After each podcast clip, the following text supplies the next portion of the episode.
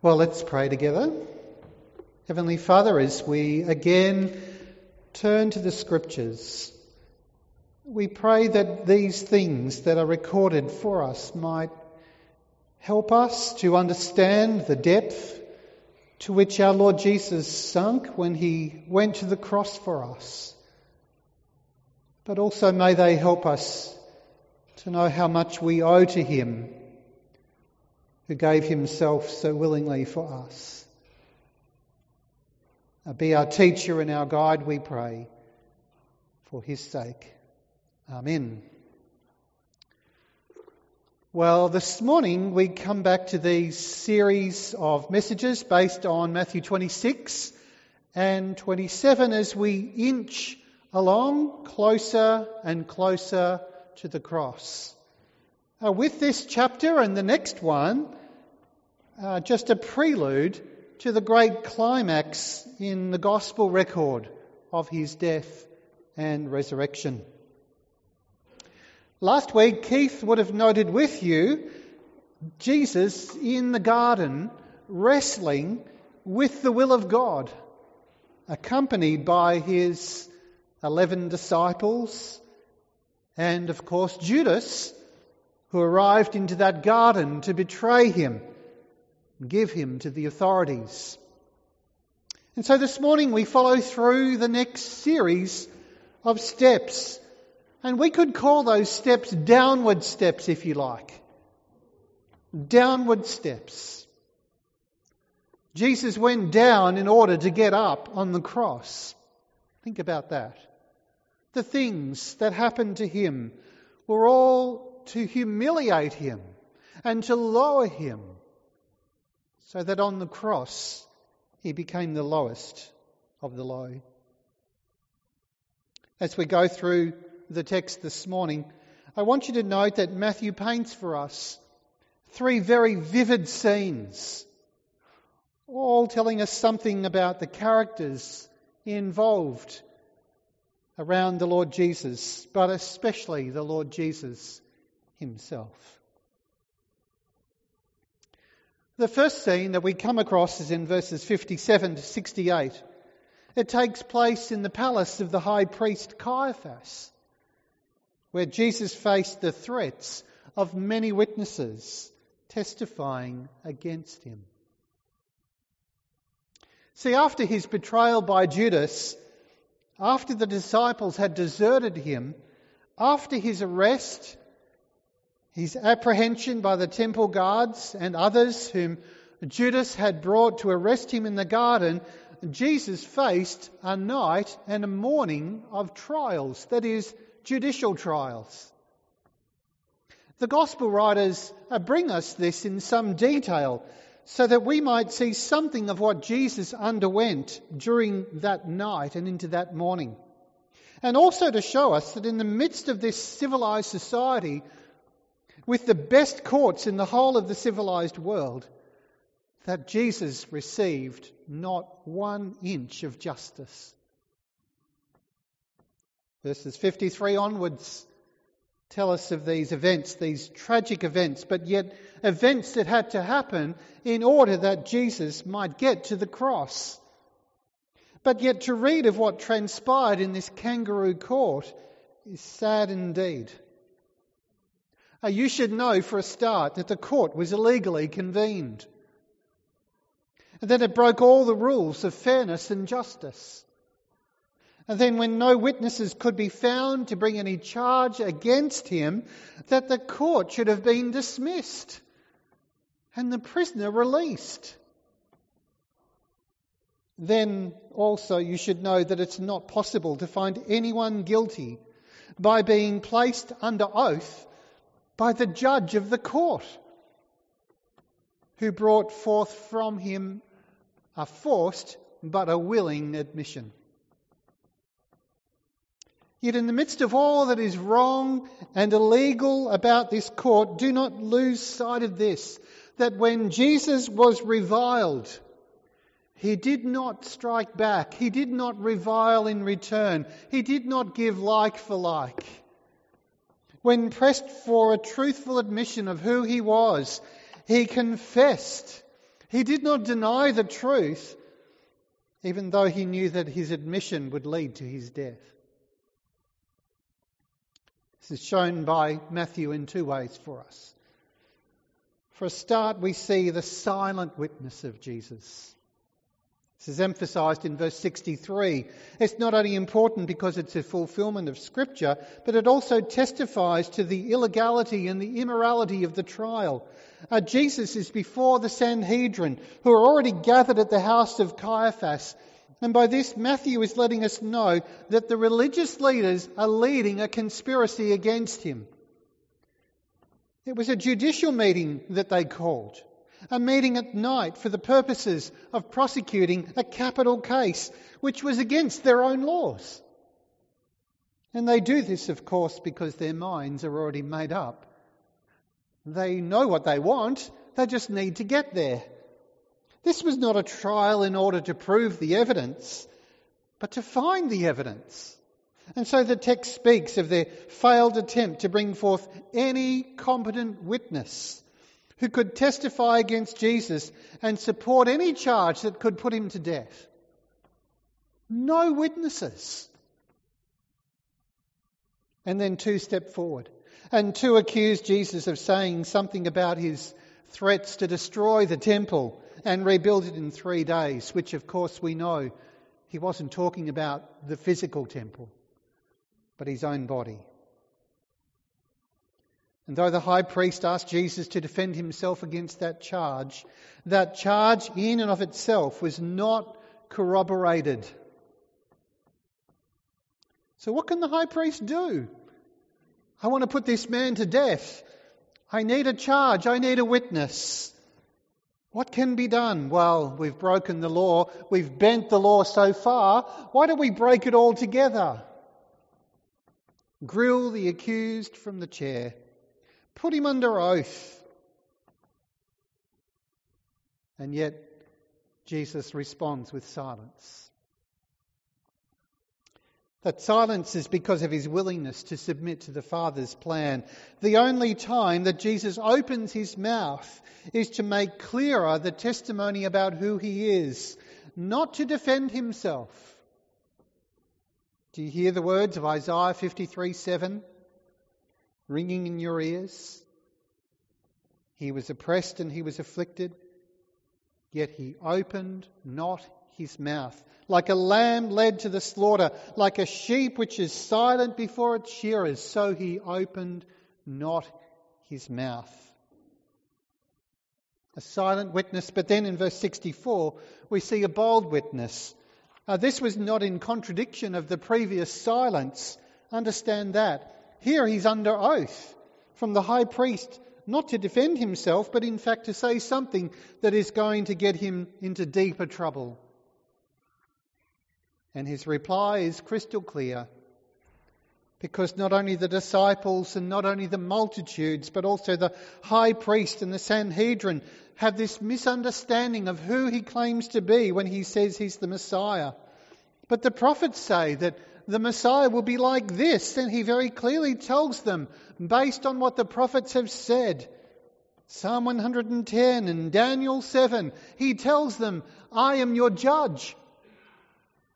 You put me on trial, but I am your judge. No wonder the high priest tears his robes. You couldn't find a more clear or bold testimony or a more unmistakable claim from Jesus to his lordship and his divinity from his own mouth. Don't forget that. It's so sad today that there are still scholars abounding in religious studies departments and universities across the world who can't seem to figure out who Jesus thinks he is from their reading of the gospel. It's sad because even the Sanhedrin were able to figure it out. They didn't believe it, but they figured it out. Jesus made an unmistakable testimony I am God.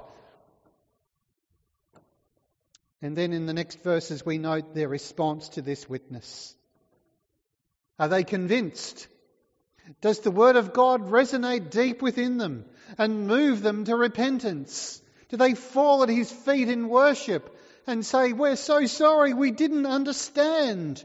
Or does it have the opposite effect and confirm them in their unbelief and harden their hardened hearts?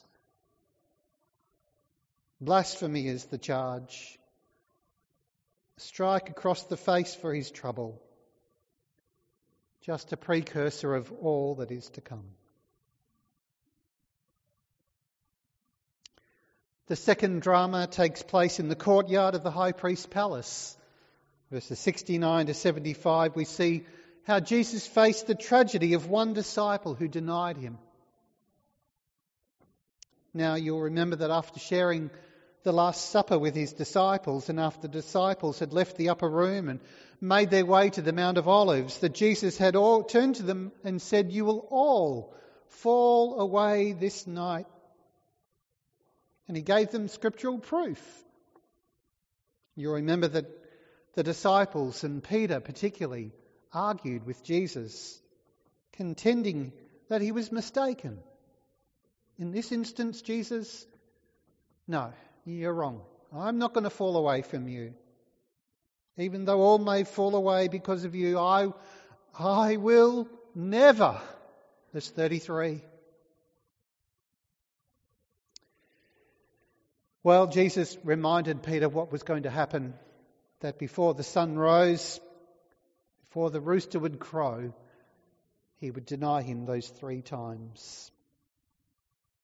And Matthew said all the disciples said the same thing as Peter. No, we will never do that. Now, remembering that is crucial for your understanding of these next verses because there's recorded the sad but true story of the triple denial by Peter, a man who almost made good on what he promised. At least we have to give him this credit that when all the disciples forsook him and fled, at least Peter followed. At least he was there even if he was at a distance. At least he made the effort to track Jesus down, to pursue the event, to follow Jesus up to this point in time, quite unlike the others who had long abandoned their master. But that's the only credit we can give him.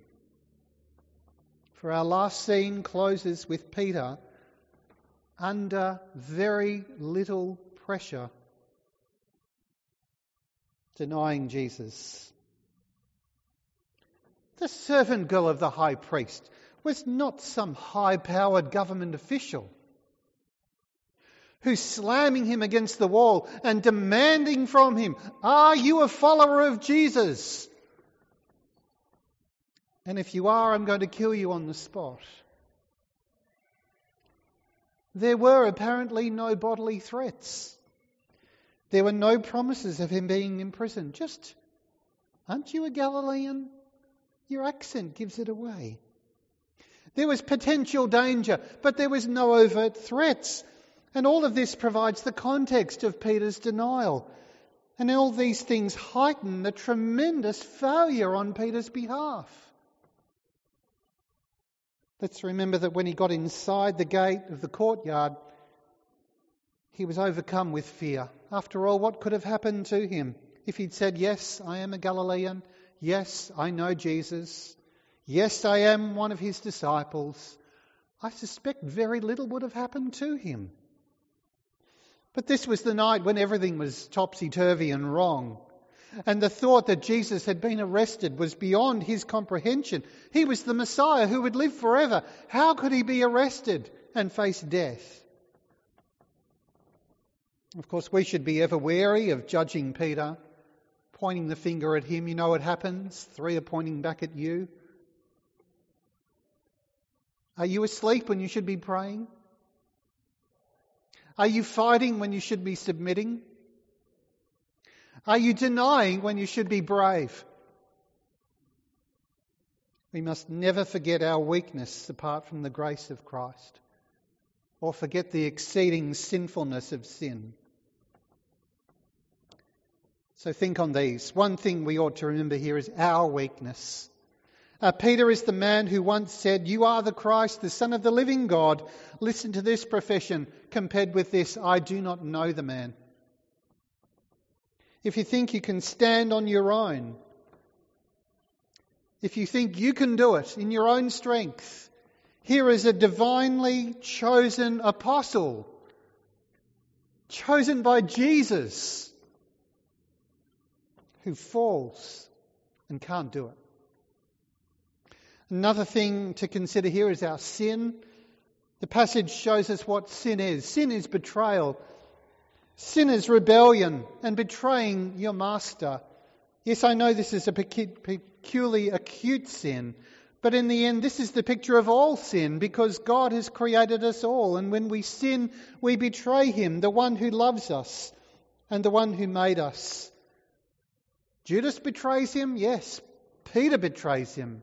Yes. J.C. Ryle says here it was a great sin. We see a man who had followed Christ for three years, who'd been forward in professing faith and love towards him, a man who'd received boundless mercies and loving kindnesses, had been treated by Christ with love. It's he who denies even knowing him three times in a row. And then in this part, we see how to fall into sin, how to do it. Matthew paints it for us. Peter is, first of all, overconfident. You're going to deny me. No, I'm not. then he's prayerless. Come and pray with me. No, I'm asleep. Where he should have been vigilant, Peter was negligent. Where he should have been prayerful, uh, Peter was prayerless. And then he's compromised suddenly in the company of unbelievers, and they begin to challenge him on his relationship to Christ. And in the context of overconfidence and underpreparedness, what happens? He falls. And if he falls, you and I can fall. But that's not the last word, thankfully. Jesus never let go of Peter. He warned ahead of time that he was going to do this. And he warned him because he loved him and because he had plans for Peter. And he wasn't going to let Peter go. But that's not all. If you turn to Luke 22, verse 61, you'll find something else. Luke tells us that at the very moment when the rooster crowed, someone was looking into Peter's eyes. Jesus was looking at him at that very moment. When the third denial rolled off his lips, the Saviour was looking at Peter. His face likely covered with spittle and black and blue from blows he'd received. But that look from Jesus broke his heart. Warfield says, Our Saviour, as he stood giving account in his trial, working for the saving of the world, had time to turn a meaningful glance to his following disciple and save him in the saving of the world. Because Peter was not Jesus was not going to let go of Peter even though Peter had let go of Jesus. The third scene of the drama takes place in the open air and it doesn't involve Jesus, but it does describe the fate of the disciple who betrayed him verses 1 to 10, chapter 27, are not pretty. They confirm for us a number of things. For a start, the conspiracy led by the Sanhedrin against Jesus was confirmed, and how all their illegal trials and methods. They found Jesus guilty. They took him to Pilate to be sentenced. But it also confirms something else along the way, doesn't it? It confirms that Jesus was completely innocent. Don't miss out what verses 3 to 5 tell us. The innocence of Christ is highlighted against the backdrop of Judas's remorse. In verses 1 and 2, Matthew has got you to think in terms of Jesus' death as a judicial action. But in verse 3 to 5, he wants you to understand that Jesus is an innocent man and that's essential to our salvation that Jesus was innocent. And he's using the story of Judas to highlight that reality. Though he was condemned by the highest courts of the land as worthy of death, even this traitorous disciple who betrayed him knows this truth I have betrayed an innocent man. Now, again, this highlights the origin of the plot. You know, the religious leaders give the money to Judas and send him away to do the dirty work, dirty deeds, done dirt cheap. And what they want is this for Judas and the money and the work to be done and all of it to just go away. And lo and behold, here comes back walking into the temple courts the man who did the deed and the bag of money. And once again, Matthew's pointing out the culprits to us. The bag of money comes back to where the plot started. It didn't start with Judas, it started with them. He had some financial encouragement to do what he did, and here the money comes right back to the ones who are culpable, who are complicit in the plot. J.C. Ryle says here if there is any living witness who could have given evidence against the Lord Jesus, Judas Iscariot was that man. And his confession was, I've betrayed an innocent man. And the response of these priests and religious leaders who were meant to be the shepherds of the Lord's people well, that's your problem, Judas. That's your problem. The only difference between Judas and Peter is that Judas never came to Christ. Judas went to his co conspirators. He confessed to them what he'd done. He tried to put it right, but he never went to Christ. He never went to Jesus and by the grace of God, Peter at least stuck somewhere near to Jesus and got that look from Jesus. But Judas separated himself from Jesus. And Matthew wants you, as I would want you, to seek and find the mercy of the one who can look at you and says, I did this for you. So, what have we? Just to conclude, we have religious men who failed in their duty. We have a loudmouth disciple who failed to fulfill his promise. We have a wicked disciple who failed to reach repentance. But in the midst of all that, see Jesus, who pursued the course without wavering and who, according to Hebrews 12, uh, for the joy that was set before him, endured the cross and despised its shame. And that must include everything that happened in those downward steps that led down and down to the cross. So let us pray in response this prayer Lord, may I not be ashamed of you even though you were hated and scorned, bearing shame and scoffing rude, in my place, condemned, he stood. Sealed my pardon with his blood. Hallelujah. What a Saviour. Let's pray. Heavenly Father, as we consider these downward steps today,